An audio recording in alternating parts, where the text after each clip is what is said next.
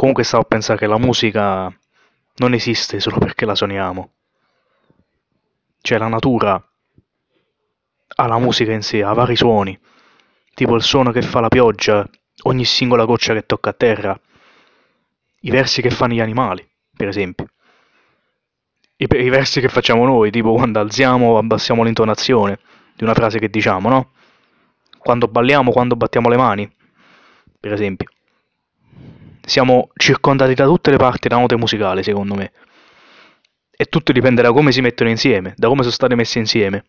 Quindi sto a pensare che non è che uno si può vantare di aver fatto una bella canzone, cioè, perché ti credi di essere un bravo musicista, allora dici ho messo chissà che canzone ho fatto. Perché se ci vai a pensare bene, la natura fa questo da quanti sono? 13 miliardi di anni, dicono. Cioè, come facciamo a avere la... come possiamo pretendere di saper fare una cosa da quando la natura lo fa da molti molti più di anni di noi? Per esempio, la qual è la canzone più vecchia al mondo? Secondo me no. Comunque è una canzone dei, dei Sumeri, in quel- quell'epoca là, che è una melodia dedicata a un dio loro e si chiama Hurrian Hymn, Hurrian Hymn con la- l'H, numero 6, Hurrian Hymn nu- numero 6. Che guarda, se la vai a sentire ci rimani perché la melodia è, è bella e poi si rivede assai l'uso di quelle melodie pure in canzoni moderne. Oppure sto a pensare pure a altri tipi di, di musica che ci sono stati, no? Per esempio nell'antichità, tipo quelle danze strane che facevano, le danze della pioggia, delle cose, quando ancora si poteva ballare nudo per la strada senza, senza problemi. Oppure un'altra che ci sto a pensare mo' è la Nina Nanna, per esempio. Che, capito? Una madre a un figlio che canta la Nina Nanna. Oppure un inno che, l'inno che facevano prima di ogni battaglia, il grido di battaglia. Oppure l'inno che fanno, l'inno nazionale che fanno prima di ogni partita.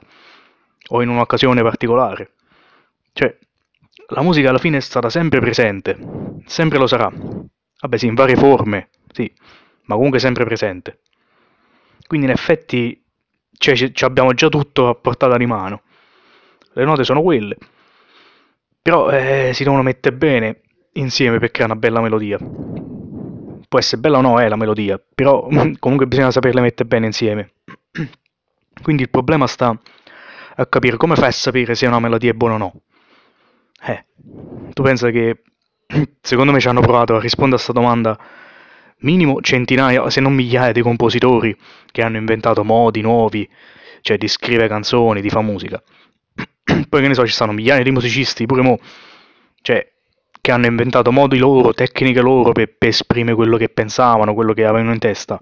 Quindi, oppure miliardi di persone che comunque ascoltano musica tutti i giorni, cioè l'ascoltano, cioè ascoltano musica che, che piace a loro. Cioè, se tu vai a sentire la canzone che sente un altro, non è detto che ti piace. Può essere di sì, però cioè, tu a volte ti puoi chiedere come fa quella, quella gente là a sentirsi questo tipo di musica. È perché fa sentire meglio, la fa rilassare, chissà. Eh, Si danno la carica, oppure la possono usare pure per ricordare qualche avvenimento vecchio. Cioè, sentì quella musica, ricorda loro qualcosa, qualche avvenimento, qualche ricordo, porta alla luce qualche memoria, non lo so. Oppure semplicemente per stare insieme, per divertirsi insieme. Ci stanno vari motivi per cui uno sente musica. Quindi, eh, alla fine quello che conta è l'emozione che, che ci dà la musica. Quindi dalla parte del musicista uno dovrebbe pensare alle emozioni che noi riusciamo a suscitare, giusto? Però dici come si fa a fare praticamente? Eh, pensa un attimo che eh, c'è tutto quello che... Tutte queste domande qua che uno vorrebbe rispondere, alla fine secondo me è questo. Le risposte già esistono, solo che non sappiamo dove stanno. Ma già esistono perché già molti altri, cioè tutte le cose che noi vogliamo imparare o abbiamo imparato, letto oppure sentito riguardo, che ne so, alla musica, alla teoria, alla pratica, già è stato scoperto. Cioè non è che ce lo dobbiamo inventare noi ogni giorno, già ci sta. Ma pure da non so da quanti centinaia di anni, millenni, già ci stanno queste cose. Quindi uno se le dovrebbe solo andare a ritrovare e fare le sue. Basterebbe ascoltare alla fine canzoni le canzoni e le melodie più vecchie, più longeve, più famose, anche se sì, vabbè, sono vecchie e tutto il resto, ma comunque por- se portano un'emozione con loro, è quello che, che le rende pure attuali. Cioè, non conta più se sono antiche o moderne. Eh, se, se le canzoni, quelle canzoni là creano un'emozione, eh, non ci puoi fare niente. Il modo poi di suscitarlo, di suscitare tutte queste emozioni, si può cambiare a seconda dell'epoca, degli strumenti che si usano. Cioè, perché tu puoi una, una musica, una melodia la puoi fare pure in 3000 modi diversi. Ma se è fatta bene piace, quindi cioè, e non viene, non manco viene definita moderna o vecchia, piace a prescindere, capito? Per questo la musica, secondo me, non è bella perché è fatta bene, ma perché crea un'emozione, c'è un'emozione forte. Qualsiasi strumento o tipo di voce si usa, se crea emozioni forti, cioè possiamo stare sicuri che quella melodia funziona al 100%. Una cosa che penso poi sia importante è quella di scoprire cosa hanno fatto quelli prima di noi.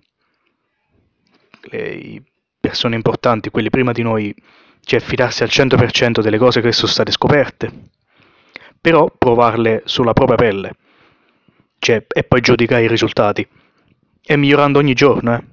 cioè facendo esperimenti su quelle cose, facendo prove in situazioni pure strane e impossibili, perché poi alla fine in situazioni difficili si trovano le soluzioni, le soluzioni più efficaci.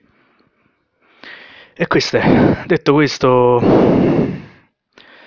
spero che ti sia stato di ispirazione e di aiuto. E ci sentiamo presto, dai.